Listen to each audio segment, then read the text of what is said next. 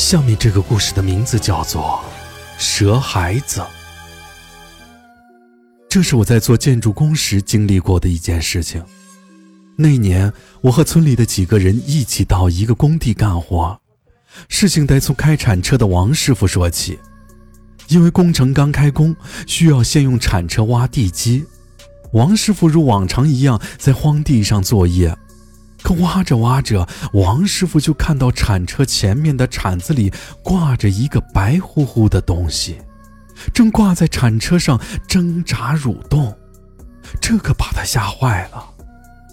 包工程的姓李，叫李宗平。那天他正带着手底下的几个小工头安排工程进度，就听着身后叽叽喳喳的炸开了锅。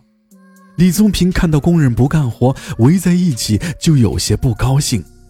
工人们都在讨论，这也太大了，这也太太吓人了吧，太吓人了呀！怎么能挖出这种东西啊？这么大，这也太吓人了！李宗平带着手底下的人骂骂咧咧地走到了人群里，去查看发生了什么事儿。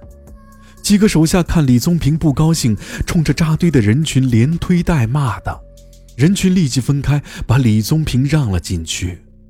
李宗平本想教训一下这些工人，可还没等他开口骂，就被眼前的情景给惊住了，嘴巴张得老大，发不出声。就在眼前的土坑里盘着一条碗口粗的大蛇，李宗平也没有见过这么大的蛇，一时也不知道该说什么好。围观看热闹的工人嘴可没闲着，七嘴八舌的议论开了。李宗平看着工人越说越玄乎，也没有心思干活了，就冲着工人们喊：“让工人们找棍子把大蛇弄死。”那些工人们面面相觑，都很避讳，没一个敢上前动手的。李宗平一看自己说话没人听，只能用钱砸，扬言说：“谁动手把蛇弄走，就给谁三百块钱。”这重赏之下必有勇夫。有几个胆儿大的、爱钱的，找来了一个长杆子，把大蛇挑了起来。好在那大蛇并不伤人。两个工人挑着大蛇扔到了工地边的野地里，大蛇处理完，工程也恢复了。没成想，过了一晚，第二天早上开工的时候，那条大蛇又出现在了昨天发现它的地方，这让所有人都觉得分外的诡异。大蛇不知道是什么原因，居然又爬了回来。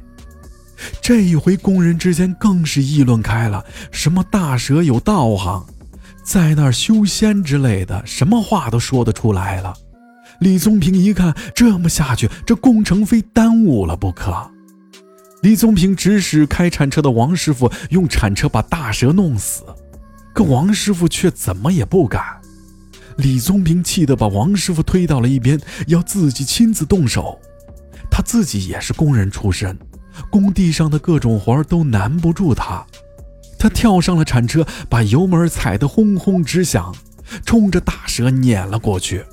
这李宗平满腔怒火，开着铲车毫不留情地在大蛇身上碾压。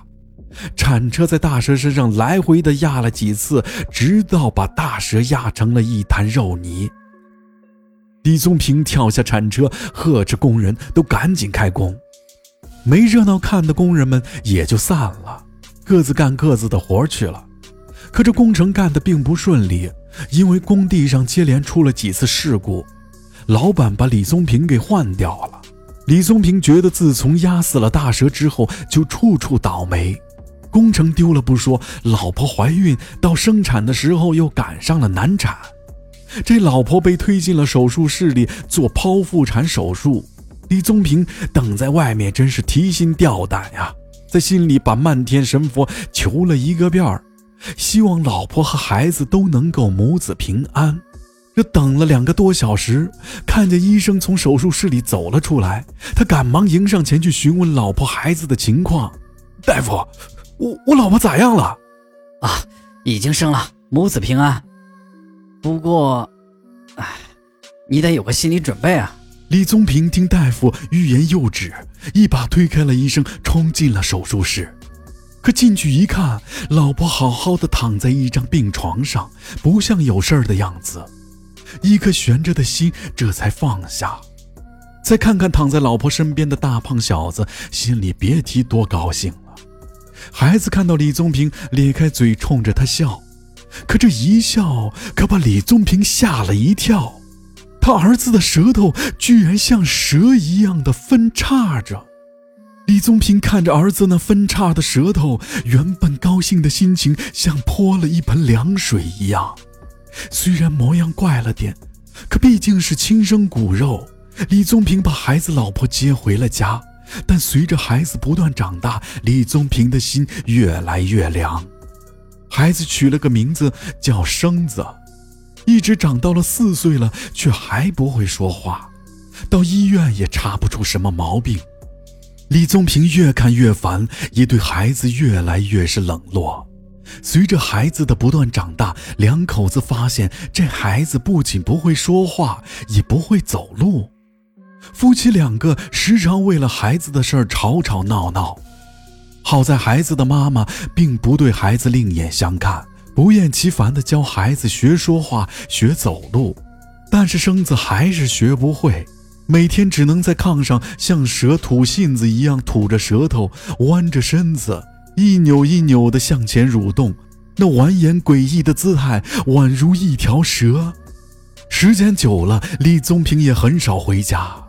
听说还在外面养了个别的女人，剩下生子娘儿俩相依为命，日子过得虽然清苦了一些，可生子虽不能说话走路，却很是懂事儿听话，娘儿俩的日子也过得是有滋有味儿。